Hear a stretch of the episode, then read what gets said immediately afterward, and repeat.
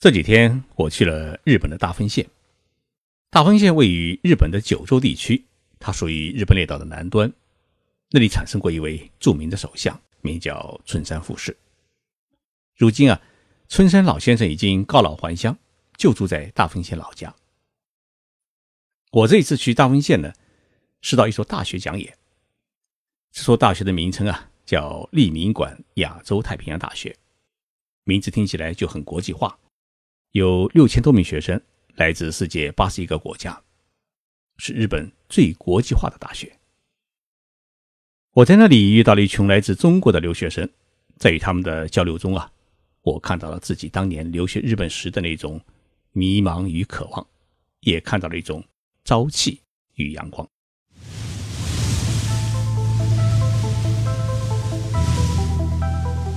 任你波涛汹涌，我自静静到来。静说日本，冷静才能说出真相。我是徐宁波，在东京给各位讲述日本故事。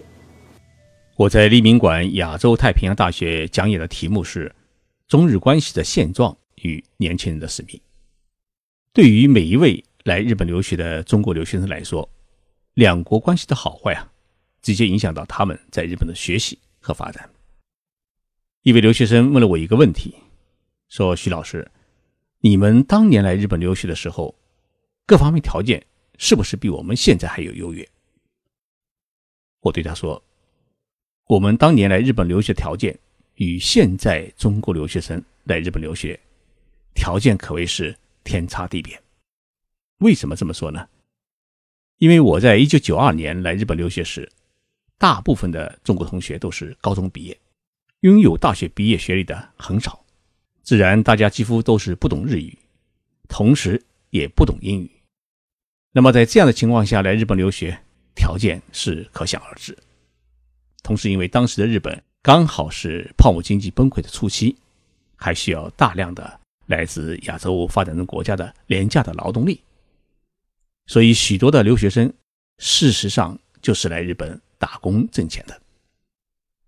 我大学毕业时候的月工资啊是四十九块钱。出国来日本时，月工资虽然已经涨到了两百三十元，但是当时在日本打一天工，挣的钱就超过了中国一个月的工资。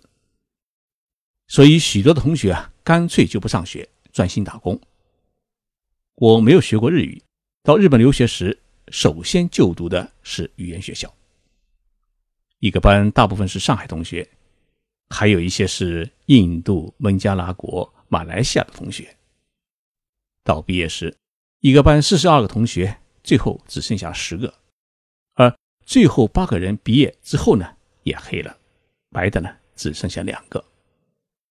一个女同学嫁给了打工的店里的认识的日本厨师，另一个男的就是我，拼命考上了大学。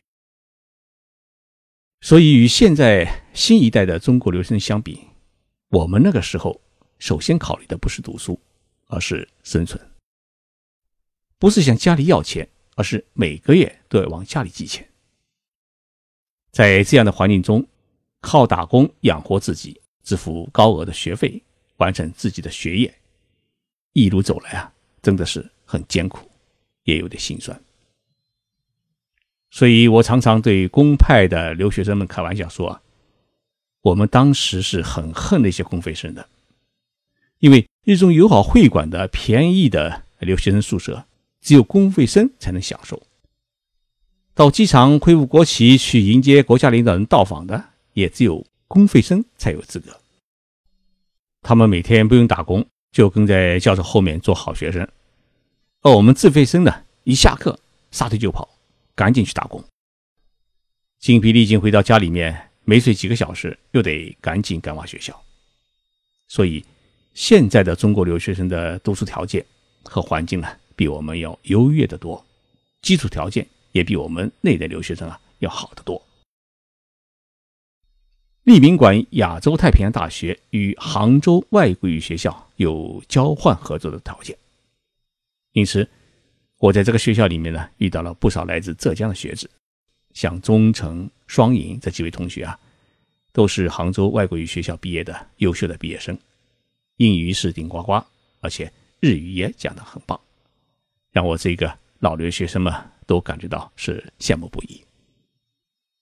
他们问我一个问题：从一名普通的留学生到亚洲通讯社社长，徐老师这一路是怎么走过来的？我给他们讲了一个故事。当年在东海大学完成研究生课程以后啊，我留校当了助教。我的导师呢是文学部的学部长，哎，相当于我们中国的中文系主任，他的名字叫素水。他跟我说啊，你每个星期先去图书馆呢泡五天。于是我就听导师的话，去图书馆呢为他查资料，寻找各种文献。坚持了半年。我发现自己不是一个可以静下心来做学问的人，苦恼了一阵子。第二年，还是决定离开大学，去了一家报社当记者。在那里，开始了我的记者生涯。所以，一个人在日本留学，首先要清楚自己想干什么，能干什么。其次呢，就是要学会坚持和忍耐。我在日本学会的最大的一样东西就是忍耐。忍耐不是软弱，而是努力拼搏，等待机会。不因为眼前的利益而放弃自己的梦想与目标，也不会因为急于求成，让自己的半瓶子水啊晃来晃去。要学会寂寞，学会是厚积薄发。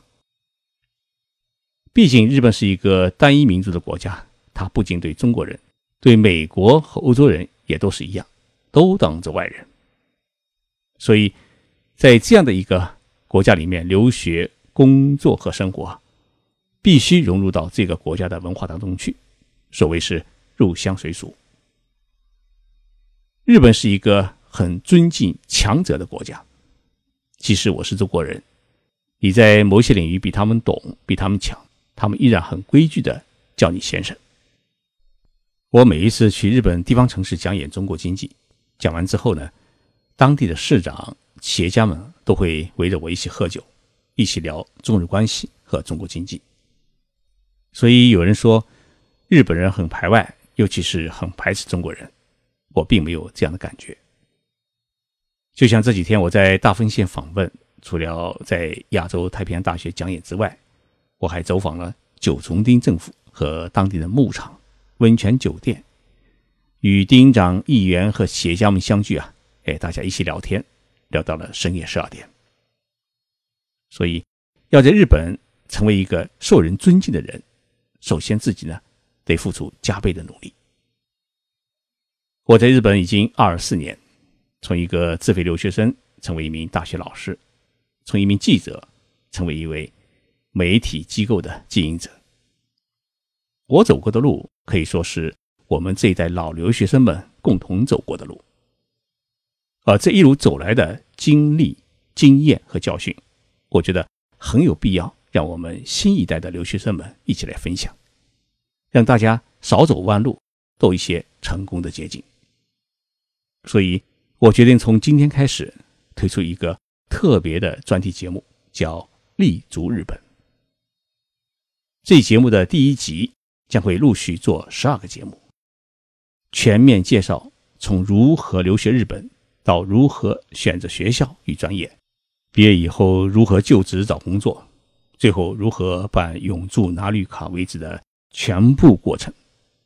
由于每一个节目啊会长达二十五分钟，制作成本呢比较高，所以也考虑尝试收一些小费，算是一种新的服务。很期待大家的支持。从去年十二月开播徐金波电台《静说日本》节目以来，我坚持每周两次播出。到今天为止，已经播满了五十集，听众人数呢也已经达到了八百六十万人。很感激大家的支持，我会继续努力，带大家呢一起走进日本，去了解这个可恨可爱邻国的真实。我是徐宁波，今天的节目是在日本大分县的山城九重町播报。我们在新节目当中再见。